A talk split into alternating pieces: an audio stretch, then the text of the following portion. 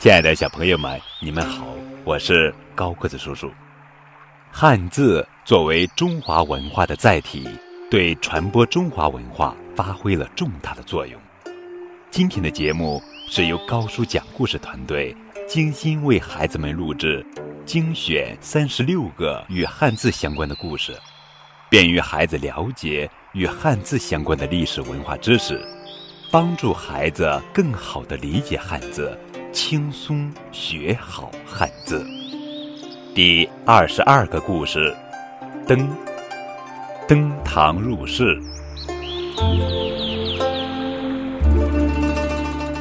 孔子是春秋时期著名的教育家和思想家，也是儒家学派的创始人。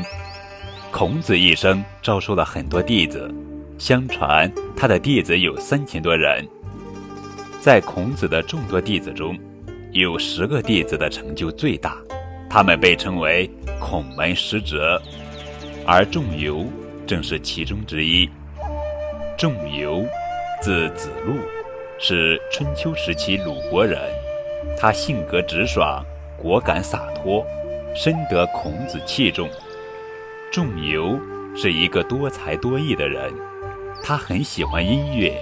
尤其喜欢弹瑟，为了早日练好技艺，仲由整日都拿着瑟弹个不停。有一次，仲由邀请孔子来听自己弹瑟，孔子听后认为仲由的技巧已经练得非常熟练了，但是弹奏中还带着一股杀气，不符合儒家温柔和缓的音乐追求，于是。孔子不紧不慢地说：“子路，你弹瑟的本领已经登上了厅堂，但是还没有能够进入内室啊。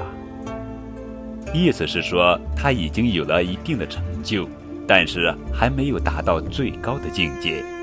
此后，人们就用‘登堂入室’一词来形容学问或者技能循序渐进地达到。”更高的水平，这就是汉字“登”登堂入室的故事。